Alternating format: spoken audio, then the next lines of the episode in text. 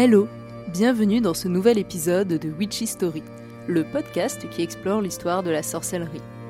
Avant de commencer, je voulais vous remercier parce que le podcast a dépassé les sept cents écoutes. Je suis vraiment super contente de voir qu'il vous intéresse, alors un grand merci à vous d'être là chaque semaine pour écouter Witchistory, ça me fait super plaisir. Et aussi, je suis désolée, l'épisode ne sort pas le même jour que d'habitude, parce qu'en ce moment, comme je disais sur Instagram, je cours un peu après le temps. Euh, en fait, en plus du travail et du podcast, j'ai commencé une formation de prof de yoga, donc euh, je vous avoue que les journées passent très très vite, mais je continuerai quand même à sortir les épisodes chaque semaine. Euh, voilà, c'est juste que ça ne sera pas toujours le jeudi comme avant, des fois ça changera un peu et... Voilà, cette semaine, c'est dimanche. Donc désolé pour ça, mais le podcast continue. Aujourd'hui, nous continuons notre découverte du tarot de Marseille avec la dixième arcane majeure, la roue de la fortune.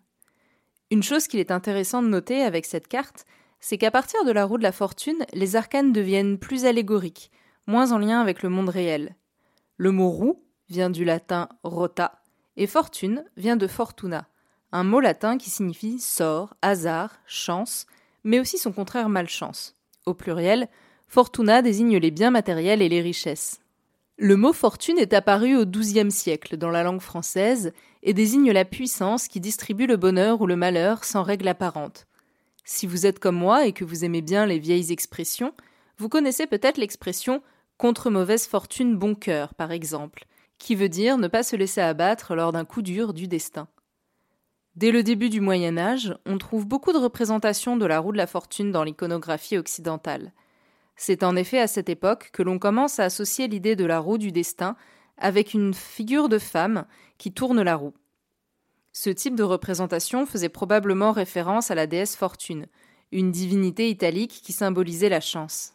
La plus ancienne représentation médiévale de ce type dont nous ayons connaissance se trouve dans un manuscrit rédigé à la fin du onzième siècle. Il s'agit d'archives de l'abbaye du Mont Cassin, berceau du monachisme bénédictin fondé par saint Benoît lui-même. Dans les premiers tarots italiens, on trouve la figure de cette femme, parfois les yeux bandés pour insister sur le caractère arbitraire de son action.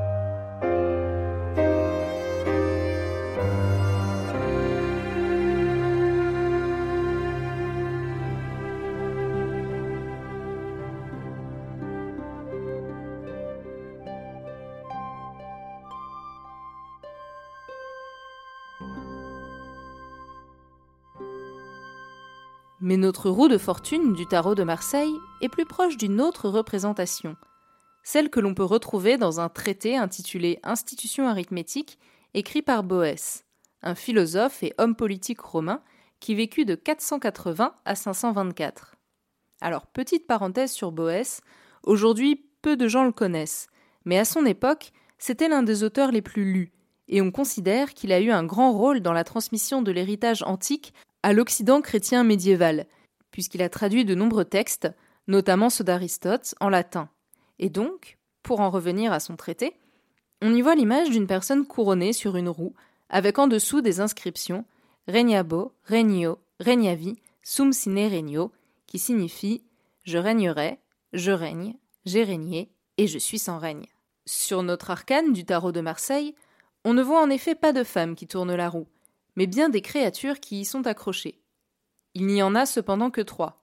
Un tout en haut avec une couronne et une épée, qui a l'air de vivre sa meilleure vie, une autre créature qui tombe et qui fait plutôt la tête, et une autre qui est en train de monter.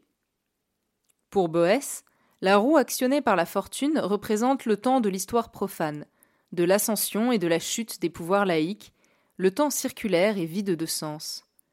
Ce qu'il est aussi intéressant de noter, c'est que la transition s'est faite petit à petit entre les personnages humains qui étaient autrefois sur la roue, à la fois dans les représentations médiévales et les premiers tarots italiens, et les animaux que l'on voit sur la carte du tarot de Marseille. D'ailleurs, ce sont des animaux un peu étranges qui peuvent faire penser à des gargouilles.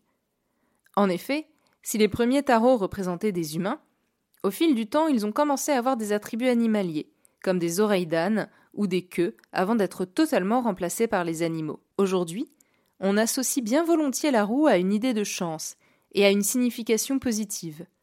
Pour les auteurs anciens, elle était plutôt synonyme d'instabilité, comme en témoigne le texte des Carmina Burana. Un chant écrit au treizième siècle, dans lequel on peut entendre « Ô fortune qui change d'état comme la lune, tu crois et tu décrois alternativement. La vie détestable tantôt persiste, tantôt par jeu excelle la vaillance de l'âme. Elle dissout comme de la glace, soit la misère, soit la puissance. Sors cruel et frivole, tu es une roue tournante. » Cette association à la lune se retrouve dans les écrits de l'occultiste du vingtième siècle Oswald Wirth, qui l'associe à des influences luno-mercurielles, deux planètes par nature changeantes et à l'origine de changements comme les marées pour la lune. Personnellement, cette carte m'invite à prendre les choses avec philosophie, car rien ne dure dans la vie, ni les bonnes choses, ni les mauvaises. Voilà, notre épisode est terminé. J'espère qu'il vous a plu. Le prochain épisode sera pile à la moitié de cette première saison. Du coup, pour changer un peu, je vous propose de faire un hors-série sur le tarot de Rider's Waite, histoire d'explorer d'autres horizons. N'hésitez pas à venir me dire ce que vous en pensez sur Instagram, witchistory point podcast. À bientôt!